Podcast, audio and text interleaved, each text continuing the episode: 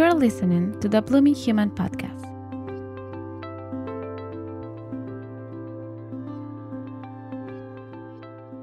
Welcome, Rafael. Thank you for being in today's episode. Thank you for having me. Um, Rafael is a member of the social ecological research group GETIDOS, and he's also a professor at uh, HEC Montréal here in Quebec. So, uh, Rafael, can you introduce yourself a little bit and tell us more about your work? Um, yes, sure. Um, I guess I generally think of myself as an environmental philosopher um, and one who likes to be in the flow. So, what does that mean? Um, a little anecdote, maybe. Um, some years ago, I, I, was kind of shocked. A colleague presented my research and that of our GETIDOS group there at a conference with a picture of me in, in a swimming suit, um, getting out of a river um, with the help of a colleague who was helping me to get out. And she said at the conference, So this is us at work. So first I was a bit shocked, right? A serious conference. There I am in a swimming suit. Um, but then I thought she was actually right um, because this so this picture was taken during the, the big jump river swimming action day for the European River Directive, mm-hmm. um, which is designed to show that um, citizens need to reconnect with their rivers if they want to um, protect them. Um, and in our in my research, I had um, opportunity to participate in such actions, while so to speak, also climb out of the river again and think about this, which I guess is more the task of the philosopher, um, to reflect on you know what is our relation to water, what is our water culture, perhaps. Um, and so I guess in brief response to your question, I would say I'm somebody who in in action is somebody who believes in change and supporting positive causes. While um, if you get out of the river and put more the intellectual mode on, you're of course a bit more skeptical and maybe even pessimistic about the possibility of change in our world. Yeah, that's true. So, uh, sustainability is kind of a broad concept, and sometimes it's tricky to understand what it is and why this concept exists. Uh, I would like to start by asking you what is sustainability for you? For me, it's really one of the central challenges of our society. So, once we have lost the belief in progress and some sort of never ending increase in material well being, sustainability is, is not the challenge of always getting better faster and so on. But for me, the core is finding ways that ensure life and dignity for everyone on this planet. Yeah, that's a that's a nice concept of it. And would you say our changing and our fast-paced lifestyle has pushed us away from our connection with nature and that's why we need this sustainability concept? I would say yes and no. So I think in a in a in in a you know in a kind of deep way, um, we can't really be pushed away from nature because we are part of nature. But it's definitely true if you think about Canadian. Um, so, so how, how can I say it? White Canadian and um, European societies, then they definitely have now a long history of thinking of nature as a kind of resource to be conquered and to be to be used. And in that process, probably nature as something independent, surprising, or even poetic has been sort of marginalized or even lost. Nature has been pushed away and disappeared or even become hidden. At the same time, there is definitely an I think, a desire for um, for change and for people reclaiming their rivers and their nature. Um, with the Maori in New Zealand, who basically say the river is us, um, emphasizing that there is is more than the, than the resource, however important that is too. And so, therefore, I also believe that um, you know, in the aspect in the process of um, conquering nature, we have, of course, learned a lot about nature, ecosystems, biologists, biology and now also the viruses, of course. So the challenge is just that we need to get much better in using this knowledge to survive the mess that we've created. Right. Like, uh, so we are trying to have more, but uh, at what cost, right? We can see that we often see success and development as a form of uh, having and wanting more. But is it possible to talk about a sustainable development? Well, I mean, so I, I, think you you always need to ask of of who who is considered in that. So um, you know if if you are, for example, somebody who is um, struggling to make ends meet, pay the rent, and so forth, then I think it makes sense that you you want to have some more. Um, and in ma- many ways, the development and sustainable development was also articulating this demand of um, um, peoples and countries who um, have been um, marginalized or conquered by um, by economic development as as we know it. and so I think that is entirely legitimate. If you think about affluent people who want to have more then I think it may be particularly interesting if they want to have more and sustainably so, because that sort of suggests, I think, that they that they do concede that they want to feel good about about this more and this development and consumption. So therefore, they should be, in a sense, be open for discussion. Um, what kind of society allows everyone to pursue their personal development? um, you know what kind of politics because I think there is definitely danger that people think sustainable development means um, more green technology and green growth, and that technology is sure extremely important, but at the same time, probably most evidence suggests that um, it's not going to be enough. Um, so we will need to also have some other social and political changes um, that allow organizations but also individuals to become um, more independent from from growth pressures and that's maybe one aspect that was a bit sidelined in the traditional sustainable development discussions but is, is really becoming much more important. And maybe also see it now in the in the covid times but then what what is really this um, development? On the one hand it is um, economic development and consumption but it's also about um, having relationships and friendships and community. Um, and so that is that is really important to have social and political policies that allow that kind of um, communal and personal life, and um, and really allow people to do that. And again, again, I think this um, virus was very interesting for that, but because maybe many of us experienced the importance of um, friendship and community in such a kind of emergency. And so, inversely, you could maybe also say that um, if people always want to have more and say this um, development is, is very um, important, then maybe there's also a certain aspect of fear and anxiety because we kind of have sometimes maybe a little bit lost the skills and relations for community and friendship. So there's maybe some relearning to do. Yeah, that's a very interesting point. Uh, seeing development also as the as the relationship uh, with with ourselves too, and and with other people. Um, and talking about nature and that relationship uh, we have with it, I once read that humans are the only animals that make trash. Mm-hmm. Like other animals live in harmony with nature, so they use its resources and then those came back to nature as a cycle but with us we are really out of that natural cycle. So um, do you think people consider themselves to be outside of nature? I mean can we say that in general humans don't don't feel part of it? So that's a good and never ending question. And so i guess um, you can say that human beings are the beings that are themselves you know that are problems for themselves existentially we just don't seem to be part of anything. But I think uh, we are also the being that is somehow not satisfied with not being part of anything. So we're also beings that always want to find a sense and a story, right? Even looking for now producing sustainably, it's maybe also about a social story of how we can live together. And so when we realize that we are also biological and social beings in many ways related to nature and societies, then of course there's much that we can um, say we are part of nature and how we are related to different aspects of nature and society. And maybe then the sense you know the social sense of your question would be more that um, if now the majority of people like us live in cities then simply very many people have limited to no opportunities to experience um, the diversities of landscapes and natures especially ones that are less under our control.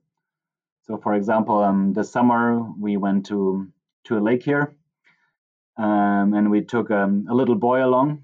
Um, he was, um, I think, 12, and for him it was the first time um, on vacation out of Montreal. and so when we went to the, the forest, he was really afraid um, of the bugs and of the forest, of the bestiole. He directly wanted to go back home to the phone. Um, and I think there's this environmental alienation that is part of our social life for these social reasons of who has really access to what kind of nature. And that is, I think, a really important point because, you know, a couple of days later, he was, of course, really happy playing on the beach and being outside. But maybe for education um, and school, it's really important that everyone has that kind of opportunity, which which is probably really important for how do you call it a blooming human, or let's say for opportunities of having a blooming human life.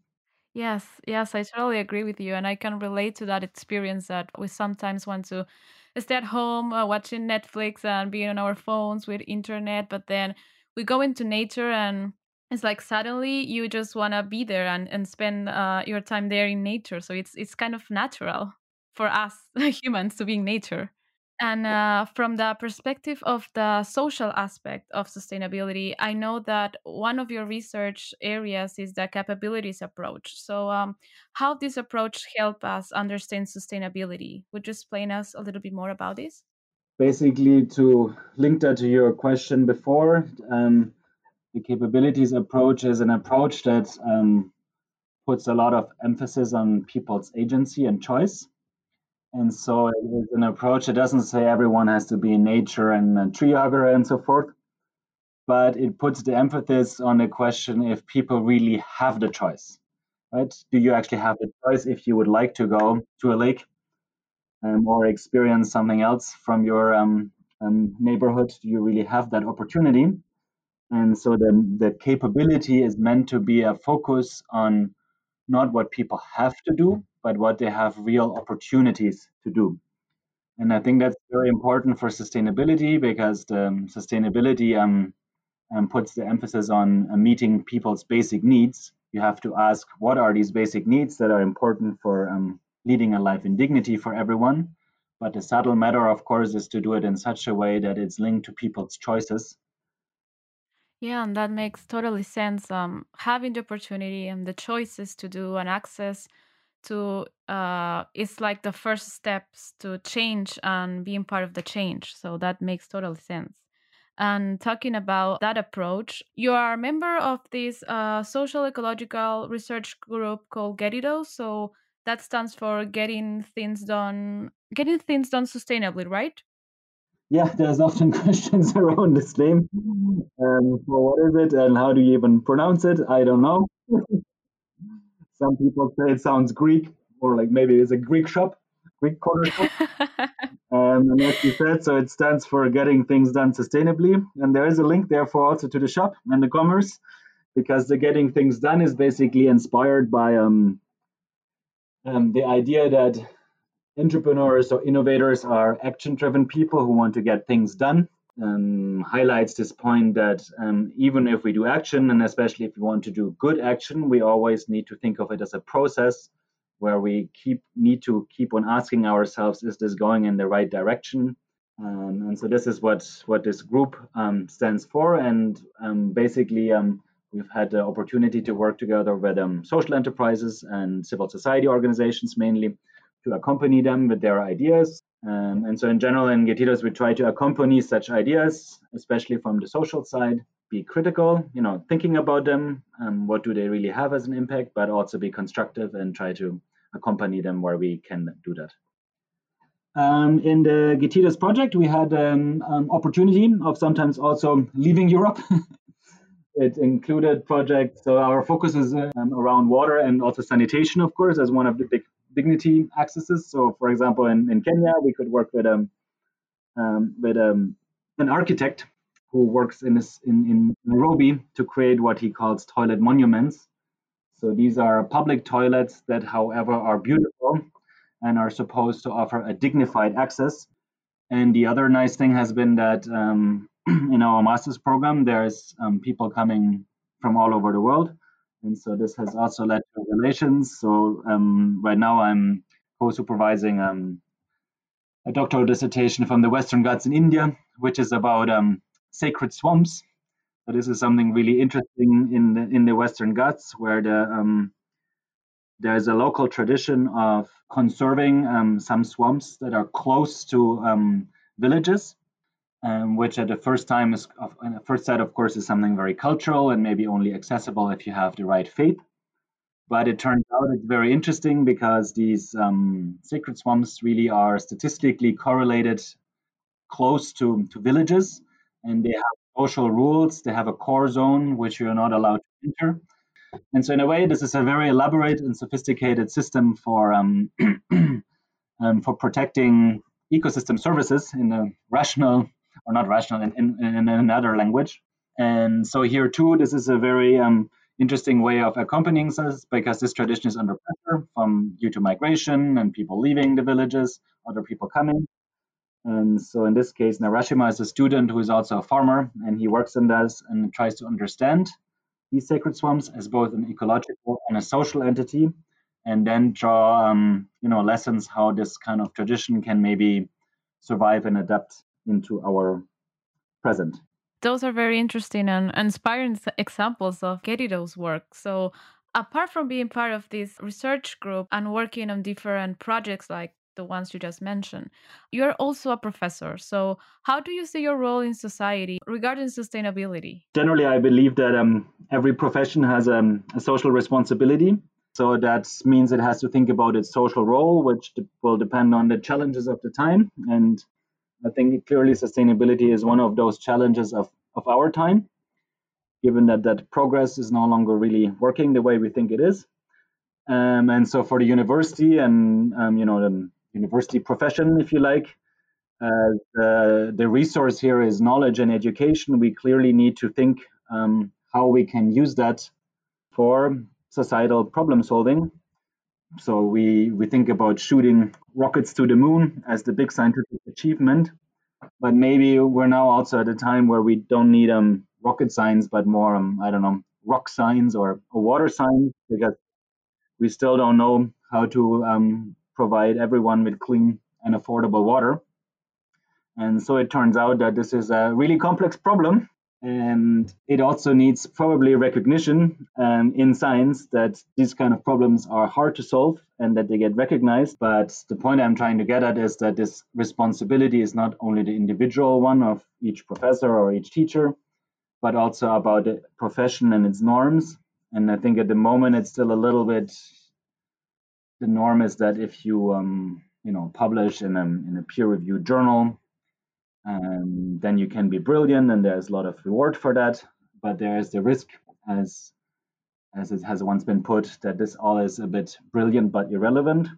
But i think we know that we also need more um, ways of recognizing the role of of science that tries to deal with these kind of complex problems and finding ways that are you know that people students researchers are recognized for dealing with these issues even if it maybe doesn't produce a lot of papers, but contributes in a meaningful way um, to solving these issues. And I think there is still a lot of discussion how this can be better organized.